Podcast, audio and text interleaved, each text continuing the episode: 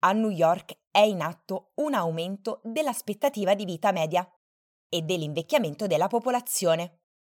Una rivoluzione della longevità, con conseguenze poco positive sull'inclusione e il tasso di rischio povertà.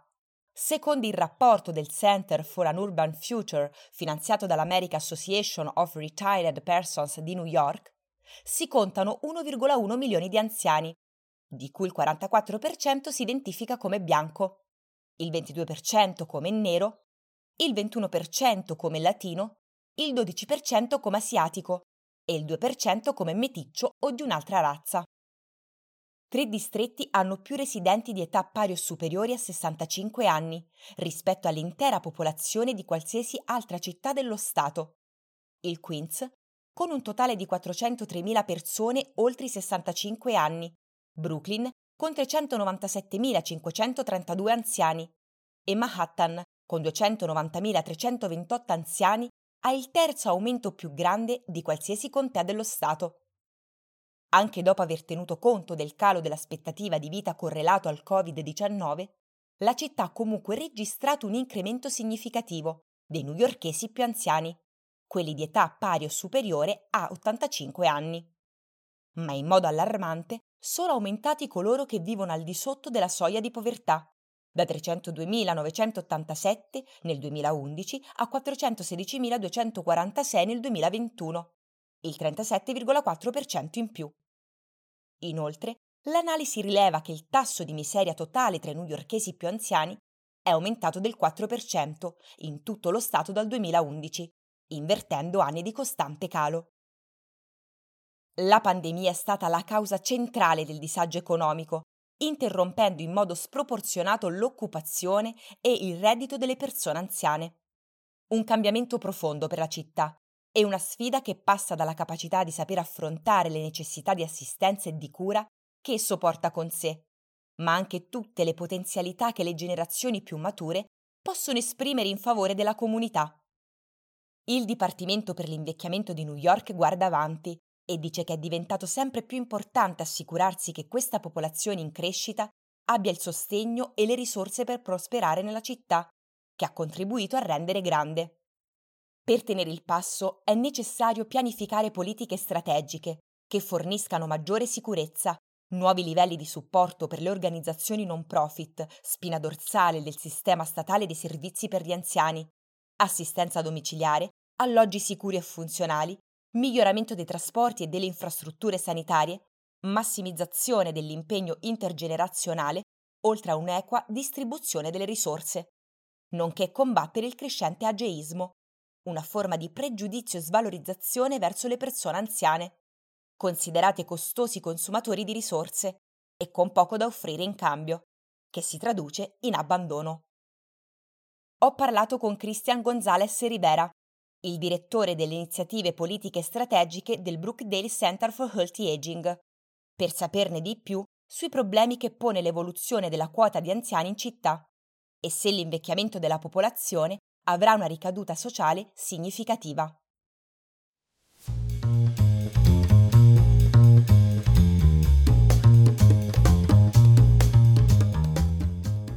Io mi chiamo Maria Sol Angeletti e questo è New York Life, un progetto giornalistico nato nel 2021 che si articola in una newsletter e un podcast per comprendere con chiarezza New York.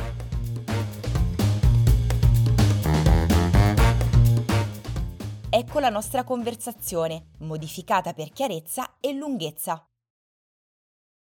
New York è una città inclusiva e a misura di anziano? New York è potenzialmente uno dei luoghi migliori degli Stati Uniti per invecchiare. La città dispone di un'ampia rete di trasporti, di alcuni dei più efficienti servizi medici del paese, di una vasta rete di centri per anziani che offrono servizi sociali e di numerose opportunità culturali e ricreative. Tuttavia, non tutti possono accedere a questi benefici ed è una realtà accertata per le persone con disabilità fisiche e a basso reddito. Aumento della vita media e povertà. Possiamo parlare di longevità triste? L'aspettativa di vita dei newyorkesi dipende in modo significativo dallo status socio-economico. Una delle disuguaglianze più drammatiche è la differenza per quartiere, Basti pensare che a pochi chilometri di distanza l'uno dall'altro la durata e la qualità della vita cambiano in modo considerevole.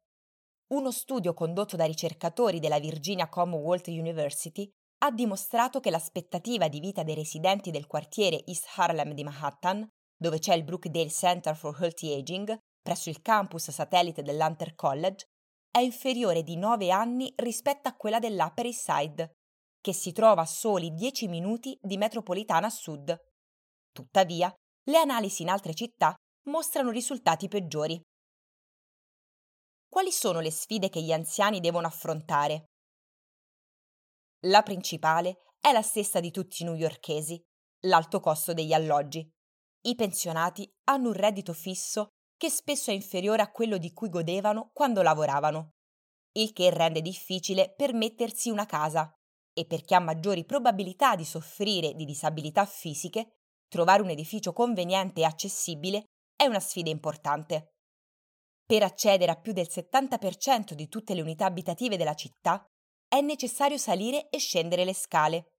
Gli svantaggiati sono coloro che vivono al quarto o al quinto piano, degli edifici senza ascensore, che costituiscono la maggior parte degli alloggi a prezzi accessibili. Spesso rimangono bloccati nei loro appartamenti perché hanno problemi di mobilità e non possono permettersi di trasferirsi. Un'altra sfida importante è l'isolamento sociale. Le transizioni di vita in età avanzata, a differenza di quelle in età più giovane, sono per la maggior parte segnate dalla perdita di amici e persone care. Questo restringe la cerchia sociale, creando stress emotivo.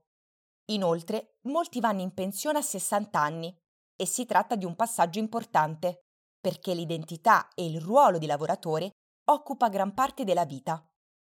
Chi ha le risorse personali, finanziarie e sociali per affrontare al meglio questi cambiamenti è sicuramente favorito e non abbandona la città. A New York, con la sua ricca offerta culturale, i pensionati possono facilmente tenersi occupati, attivi e stimolati, riempire il tempo con molti svaghi e accrescere la propria cerchia sociale, sempre se si hanno le possibilità. Quali sono le politiche pubbliche e le iniziative sanitarie per migliorare la salute degli anziani? Uno degli interventi più efficaci per aiutarli ad accedere ai servizi sanitari di cui necessitano è il programma Naturally Occurring Retirement Community, finanziato dalla città e dallo Stato per servizi sociali limitati e per la presenza di un'infermiera part-time nei complessi residenziali che ospitano un gran numero di anziani. Gli operatori si occupano delle cure mediche di routine, che se trascurate possono portare in ospedale, come ad esempio ricordare di prendere le medicine, gestire condizioni croniche e fare controlli preventivi per identificare qualsiasi problema, prima che peggiori. In sostanza, i servizi Naturally Occurring Retirement Community portano i servizi medici e sociali dove vivono gli anziani, invece di aspettare che si presentino in un centro, in uno studio medico o in ospedale. È un modello nato a New York ed è promettente per la rete di sicurezza sociale comunitaria, visto che consente a un maggior numero di persone di invecchiare a casa. Tuttavia, è un programma che soffre di un costante sottofinanziamento e la maggior parte dei siti Naturally Occurring Retirement Community si trova in grandi complessi residenziali. È necessario aumentare i fondi per sostenere meglio le sedi esistenti ed espanderlo nei quartieri a bassa densità. Perché è complicato riuscire a garantire un accesso equo alle risorse sanitarie e sociali per gli anziani, indipendentemente dalla loro razza, etnia o reddito? Il modo in cui gli esseri umani invecchiano è determinato da come hanno vissuto. Ogni sessantenne, settantenne e ottantenne, rispetto ai suoi coetanei, ha una storia unica, per i vantaggi e gli svantaggi che ha sperimentato nel corso della vita. Ed è molto probabile che la causa sia il risultato di politiche passate e di iniquità storiche che hanno plasmato la personalità e l'opportunità cui ha potuto accedere. Le persone di colore tra i 70 e gli 80 anni ricordano l'era dei diritti civili degli anni 60, grazie alla quale uno dei gruppi più svantaggiati degli Stati Uniti ha iniziato ad avere opportunità economiche, educative e sociali. I newyorkesi sessantenni, invece, tengono a mente la crisi fiscale di New York e di altre grandi città americane degli anni 70 e l'epidemia di crack degli anni 80, che hanno privato i cittadini di molte occasioni socio-economiche.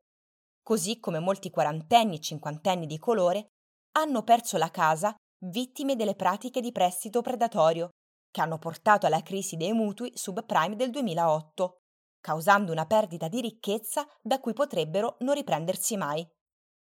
Questa diversità di bisogni e di esperienze sottolinea quanto sia difficile soddisfare le esigenze di coloro che hanno subito danni nel corso della loro esistenza.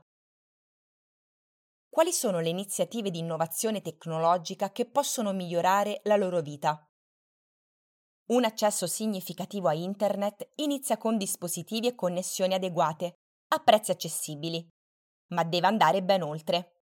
Gli anziani hanno bisogno di essere istruiti per capire come l'adozione della tecnologia migliori la loro vita, di competenze per imparare ad usarla e di assistenza tecnica che li aiuti in caso di difficoltà. La pandemia ha reso evidente che possono trarre beneficio dalla possibilità di comunicare con gli altri attraverso il computer, di farsi consegnare la spesa e molto altro. Uno dei potenziali vantaggi è la telemedicina. Accedere alle cure mediche a distanza può aiutare nella gestione delle condizioni croniche, scoprire patologie prima che si aggravino e ampliare l'accesso all'assistenza per chi vive lontano dagli studi medici o le cui limitazioni fisiche rendono difficile raggiungere le strutture. Dal 2020 sono stati investiti miliardi di dollari nello sviluppo delle tecnologie di teleassistenza, ma nessuno di questi benefici raggiungerà gli anziani più svantaggiati, senza uno sforzo concertato per garantire loro una effettiva partecipazione. Rispetto ai cambiamenti che la città sta affrontando dopo il Covid-19, quali sono i bisogni degli anziani in termini di trasporti e servizi sociali? Solo una stazione della metropolitana di New York su 4 è dotata di ascensori o scale mobili che la rendono accessibile alle persone con difficoltà motorie, rispetto al 71% di Boston e al 69% di Chicago. Mentre il sistema degli autobus è completamente attrezzato per i passeggeri che utilizzano sedie a rotelle, deambulatori e altri dispositivi di assistenza, ma è lento e inaffidabile, con una media di 8 miglia all'ora in tutta la città, senza contare che molti percorsi non coprono le destinazioni abituali degli anziani.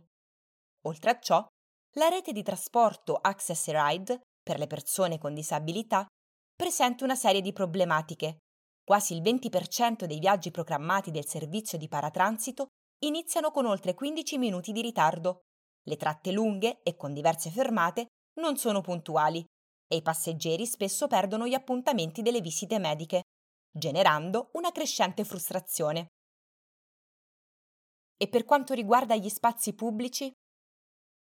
Quelli di migliore qualità beneficiano di un ente di tutela, che raccoglie fondi per la manutenzione e la programmazione, come Central Park, Prosper Park e Highline, o hanno un Business Improvement District ben finanziato che se ne prende cura, come la Times Square Alliance. Tuttavia, la maggior parte, in particolare nei quartieri a reddito moderato e basso fuori Manhattan, soffrono la carenza di azioni di conservazione e sviluppo. La mancanza di posti a sedere, l'irregolarità e la pericolosità dei marciapiedi a causa delle radici degli alberi e gli scarsi percorsi sicuri per accedere negli spazi aperti colpiscono gli anziani in misura maggiore rispetto ai giovani. È fondamentale che New York presti maggiore attenzione alla qualità delle aree pubbliche, al fine di garantire che i pensionati ne possano beneficiare. Uno sviluppo positivo è stato il programma Safe Streets for Seniors, fondato dal Dipartimento dei Trasporti durante il mandato del sindaco Michael Bloomberg e confluito nell'iniziativa Vision Zero per la sicurezza del traffico sotto il sindaco Bill de Blasio. Il piano ha studiato i pericoli dei pedoni in tutta la città per creare modifiche strutturali ai paesaggi stradali, al fine di migliorarne la sicurezza. Si tratta di un ottimo esempio di come la città abbia adottato la lente dell'invecchiamento per affrontare un problema che riguarda tutti e che ha prodotto soluzioni politiche e di pianificazione a vantaggio dei newyorkesi. Una vecchiaia sana e felice a New York è un privilegio? La prosperità in età avanzata è una benedizione che non dovrebbe essere limitata a pochi privilegiati. In una città densa e ricca come New York, tutti dovrebbero sentirsi al sicuro e poter vivere nella propria casa per il tempo che desiderano. Tutti dovrebbero accedere ai servizi di cui necessitano e tutti dovrebbero praticare attività ricreative e sociali che soddisfino ogni singola esigenza. New York è abbastanza ricca da offrire qualcosa a chiunque e le politiche devono garantire che non solo i privilegiati e i giovani ne possano godere.